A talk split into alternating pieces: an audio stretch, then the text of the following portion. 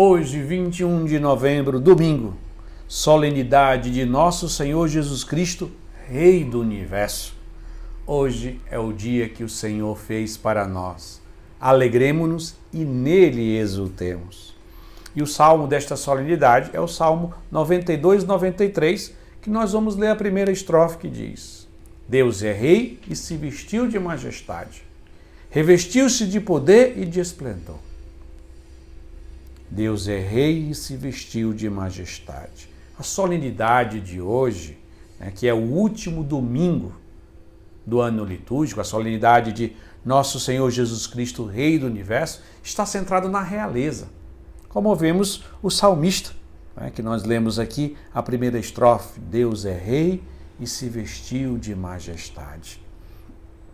E a liturgia da palavra vai falar de um dos elementos desse rei, Senhor do universo, que virá um dia para julgar os vivos e os mortos. E é isso que nós vemos na primeira leitura tirada do livro do profeta Daniel. Eis que entre as nuvens do céu vinha um como filho do homem, aproximando-se do ancião de muitos dias, e foi conduzido à sua presença.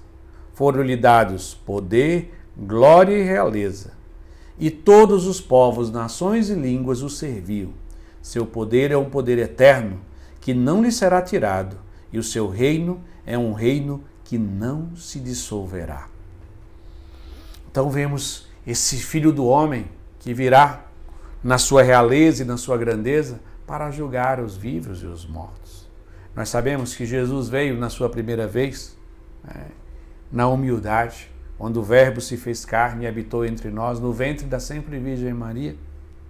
Ele veio na simplicidade e na humildade, só aqueles que tinha um coração humilde e a abertura da transcendência, a abertura da fé, conseguiram reconhecer naquele bebê, depois naquele jovem, naquele homem, o Filho de Deus, que assumiu a nossa própria natureza.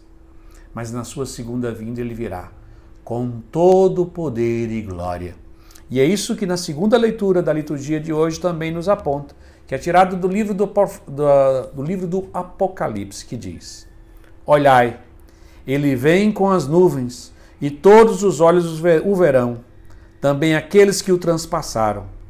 Todas as tribos da terra baterão no peito por causa dele. Sim, amém. Eu sou o Alfa e o Ômega, diz o Senhor Deus, aquele que é, aquele que era, aquele que vem, o Todo-Poderoso. Esse título de Todo-Poderoso é o nome que grego se dá o Pantocrator. É o ícone do Pantocrator, aquele que é o Senhor do universo, aquele que rege todas as coisas.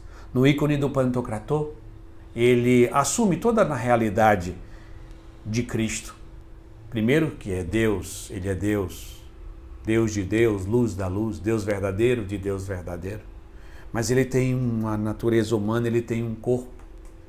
E por isso, ele assumiu a nossa humanidade. Mas agora ele está sentado à direita do Pai, onde reina soberanamente, e um dia há de voltar. Então, o Todo-Poderoso Pantocrator, aquele que governa todas as coisas. Mas no Evangelho de hoje, Jesus vai nos apontar como é esse governo dele, como ele manifesta a sua onipotência, respondendo ao questionamento de Pilatos no julgamento. Pilatos chamou Jesus e perguntou: Tu és rei dos judeus? Jesus mais adiante vai responder: O meu reino não é deste mundo.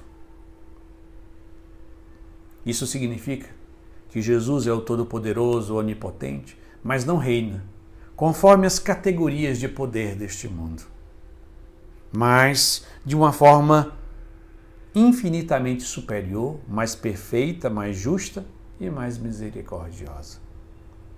Por isso, que no dia de hoje possamos reconhecer Jesus como nosso Rei, como nosso Senhor, como nosso Pantocrator.